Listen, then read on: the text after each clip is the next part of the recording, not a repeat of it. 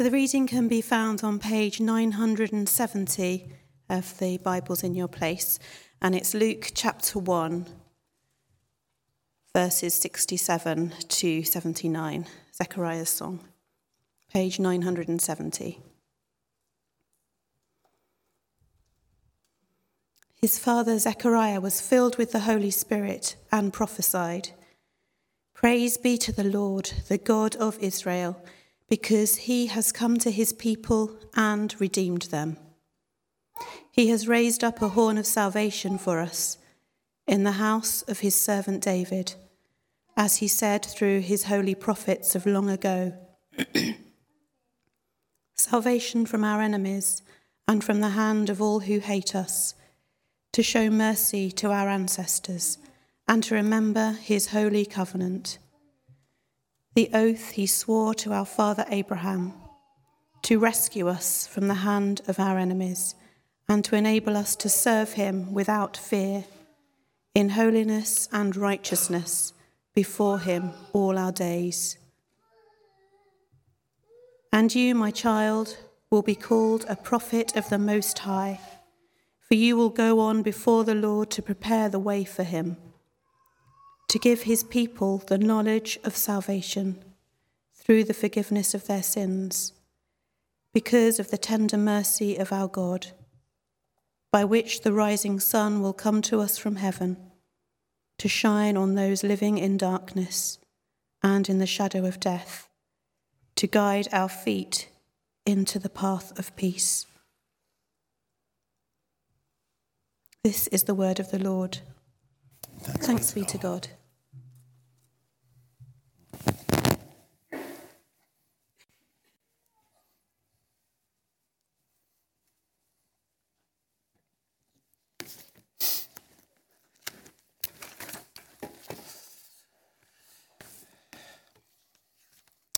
Probably all found yourself at times in a strange city, a city you don't know, uh, looking, let's say, for the railway station.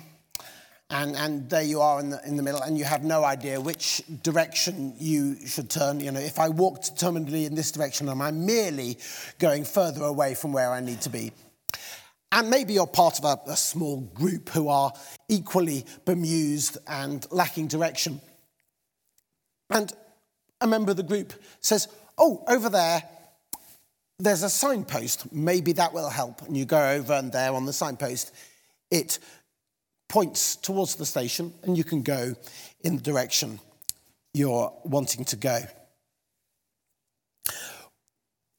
There is a sense in which, an important sense in which, John the Baptist is a signpost. He is a signpost pointing to Jesus. In Christian art, in, in, in Western Christian art, if, if you look at a stained glass window or a sculpture or a, a painting, and, and there's some bloke who's dressed a bit shabbily, who's pointing, that's John the Baptist. He is frequently, usually, depicted as somebody who is pointing pointing away from himself, pointing towards Jesus. And when we come to what's called Zechariah's song, and actually in the first service, somebody said, I'd never thought he sang it. And I think it only says Zechariah's song is the title. I'm not, it doesn't say, it says he prophesied. But these are words he spoke or sang or whatever he did. But these are the words of God, which he speaks. And there's a sense in which Zechariah is that person who is pointing towards the signpost that points you towards the place where you're needing to go. And therefore, Zechariah's song points a little bit towards John, John the Baptist, and a little bit beyond John towards the one he's pointing to. So we find elements of John the Baptist, his prophecy, and elements of who John is pointing to, elements of Jesus.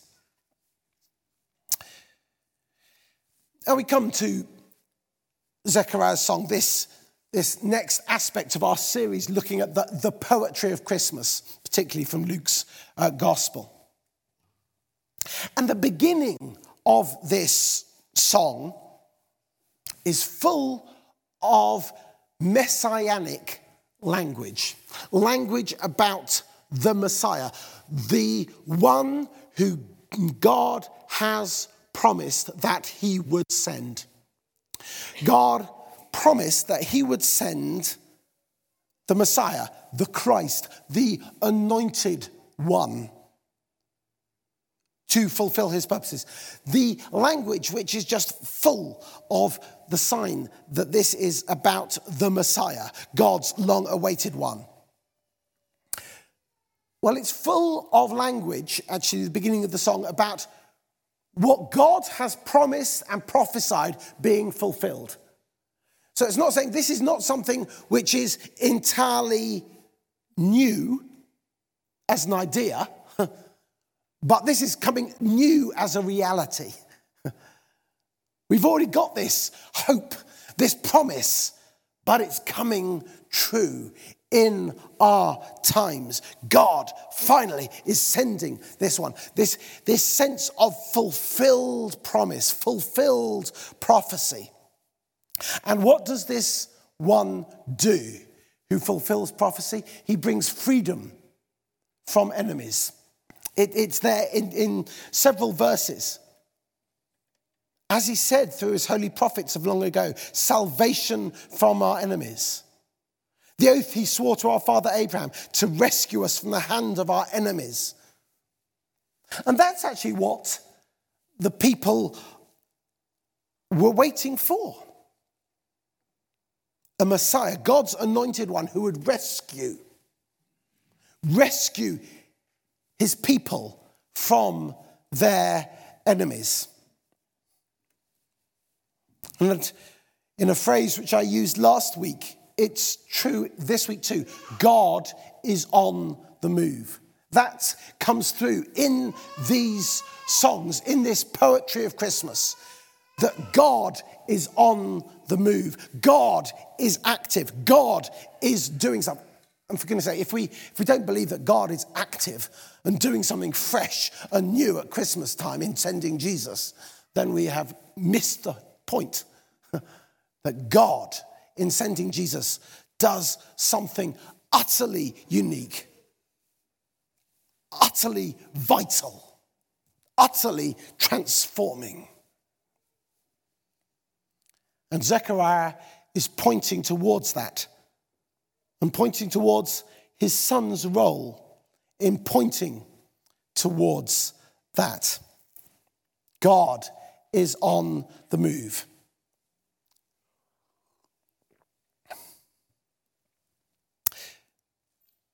And he points, as I said, towards John, John the Baptist, as we generally call him. Occasionally, people um, call him John the Baptizer just to make sure he doesn't have a denominational label. But, but John the Baptist, the one who baptizes,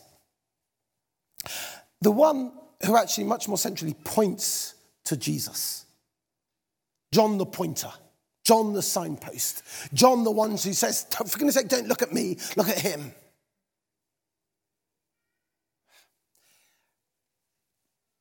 And there is a sense in which John has been described as the last of the Old Testament prophets. That's half right and half wrong. He's not in the Old Testament, and so that's the, that's the bit which is kind of wrong. But, but to get the sense that he's the last of the ones who come before Jesus to point the way, to say, He's coming, He's coming. But John gets that privilege which the others did not of physically being able to point to him and say, and there he is. There he is. And pointing to this long awaited one in flesh and blood. You, my child, will be called a prophet of the Most High, for you will go on before the Lord to prepare the way for him. Hmm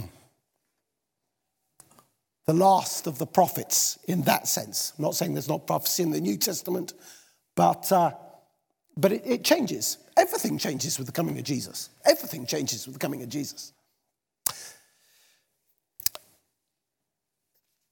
But if the first half, the first more than half possibly of this song is talking about the coming Messiah in ways which emphasize freedom from enemies, victory, being released from, from this. Towards the end, you get language which, which I think is, is richer and, and pointing beyond, and pointing maybe more clearly still to the kind of Messiah that Jesus is going to be. You, my child, will be called a prophet of the Most High. For you will go on before the Lord to prepare the way for him, to give his people the knowledge of salvation through the forgiveness of their sins. Forgiveness of sins, utterly central to who Jesus is and what Jesus does. There's a recognition here by Zechariah that sin is a problem which needs dealing with. People need this forgiveness. And certainly from a, from a kind of Jewish Old Testament perspective, they knew, and you can read your Old Testaments and, and find this clear enough, that the enemies of God's people, as it were, were triumphing, were in control because God's people had not been faithful. That, that, that's a theme which runs through the Old Testament that, that God's people aren't faithful and, and God brings judgment on them and God allows enemies to impose themselves upon God's people, take them into exile. And even when they return from exile, not having that, that flourishing in the glory days of David. Hmm. From whose house, of course, as Zechariah says, the Messiah comes. So if the Messiah comes, it's a sign. It's a sign that God, in bringing freedom from enemies, is, is, is bringing, bringing this time of judgment to an end. But of course, when we look at Jesus, we know it goes so much further, so much deeper than that. It's not just about Israel. In Zechariah's song, this is mainly focusing on the people of Israel. After all, that, that's, that's who Zechariah was part of. But actually, the forgiveness which is brought through Jesus, and when we look at the cross, is not just for the people of Israel, not just a sign for them, but for the whole world. That becomes clearer in some of the later bits of the poetry of Christmas, which we'll look at uh, in coming weeks.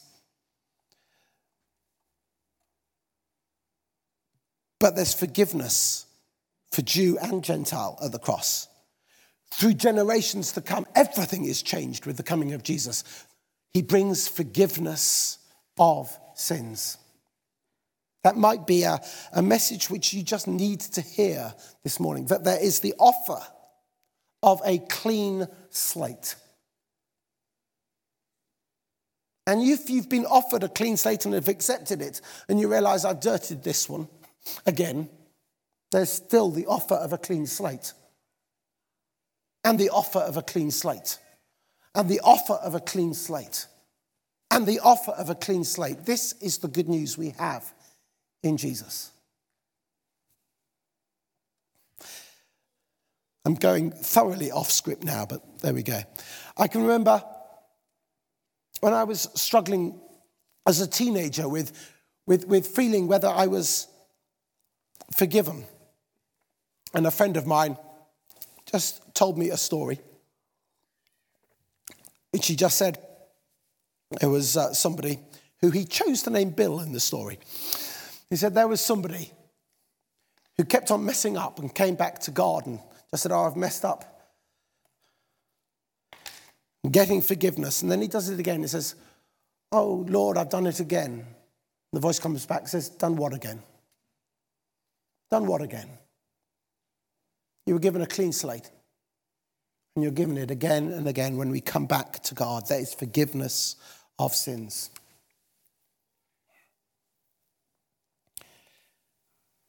There's other language used here as well. Because of the tender mercy of our God, by which the rising sun will come to us from heaven to shine on those living in darkness and in the shadow of death. There's the language of forgiveness, but there's the language of light coming into dark places. There's the language of the dawn coming. And maybe in our own era, our own time, we don't get this sense of the difference between night and day that previous generations had. That the day is when you can do stuff, when you can see stuff, and the night is when you kind of just have to wait because the best light you've got is an oil lamp or whatever. you can't do a lot by that. We now, you know, have lights blaring at whatever time of day and night we want to, and we don't have that sense. But here, the, the waiting, the waiting,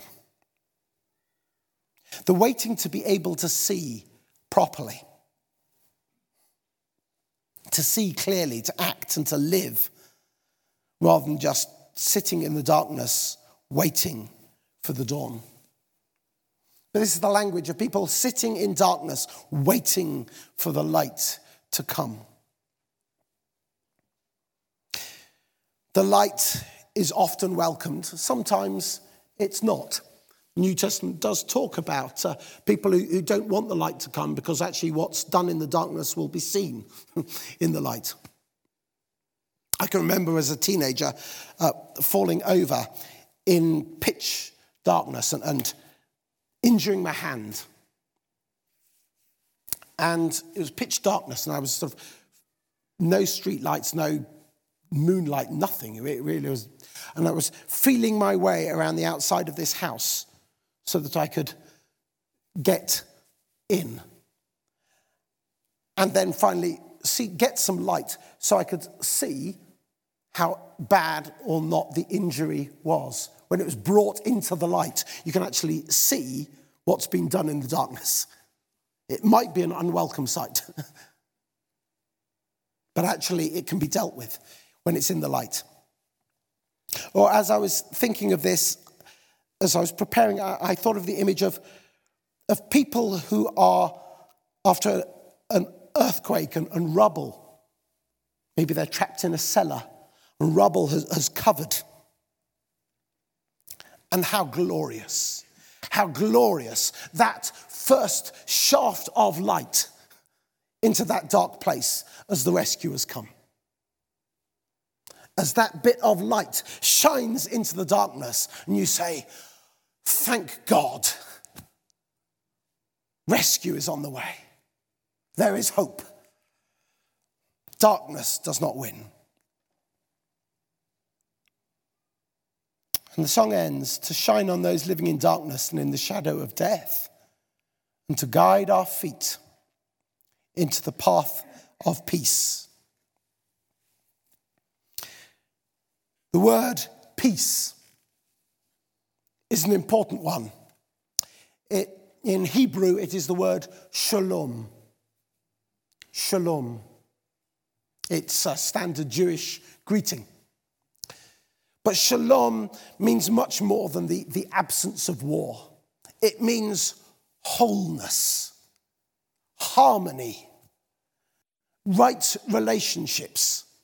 Right relationships between people, right relationships between people and God, right relationships between, I'm going to actually say people and their, and, and the created world, right relationships between the different parts of ourselves which sometimes war against each other, a, a, a place of human flourishing in community and in relationship with God. That, that's what the Bible means by peace.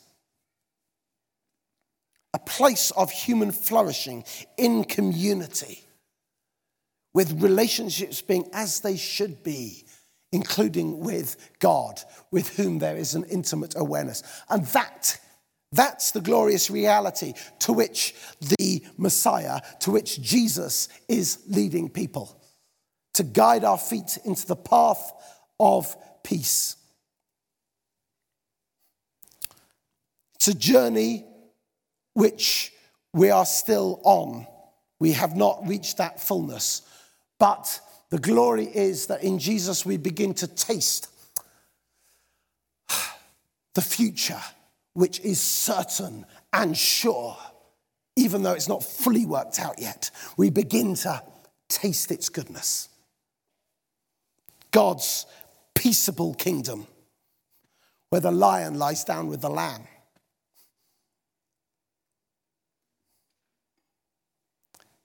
And that's coming, that's coming through Jesus, who John is pointing to. Everything changes with the coming of Jesus. God is on the move. God is on the move. That was clear from these Mary's song, which we looked at last week. It, it's clearer here. Here, it, the emphasis is not so much on the poor and the humble, which it was with Mary.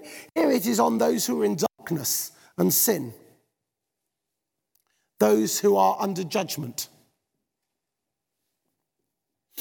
And actually, in this, it is maybe even more closely focused on a person, on the person of Jesus who is coming. It's all centered around what God is doing, but what God is doing through this person, this Messiah, to whom John points. Let's listen again to this song. I'm going to read it actually in a different translation just so that maybe some of the bits come through fresher or different, so that we hear it in two different translations. Let's praise the Lord, the God of Israel, because he has come to help his people and has given them freedom. He's given us a powerful Savior from the family of God's servant David. He said that he would do this through his holy prophets who lived long ago. He promised he would save us from our enemies and from the power of all those who hate us. He said he would give mercy to our ancestors and that he would remember his holy promise. God promised Abraham, our father, that he would save us from the power of our enemies so that we could serve him without fear, being holy and good before God as long as we live. And now you, child, will be called a prophet of the Most High God. You'll go before the Lord to prepare his way. You'll make his people know that they'll be saved by having their sins forgiven. With the loving mercy of our God, a new day from heaven will dawn upon us. It will shine on those who live in darkness, in the shadow of death. It will guide us into the path of peace. Thanks be to God. Amen.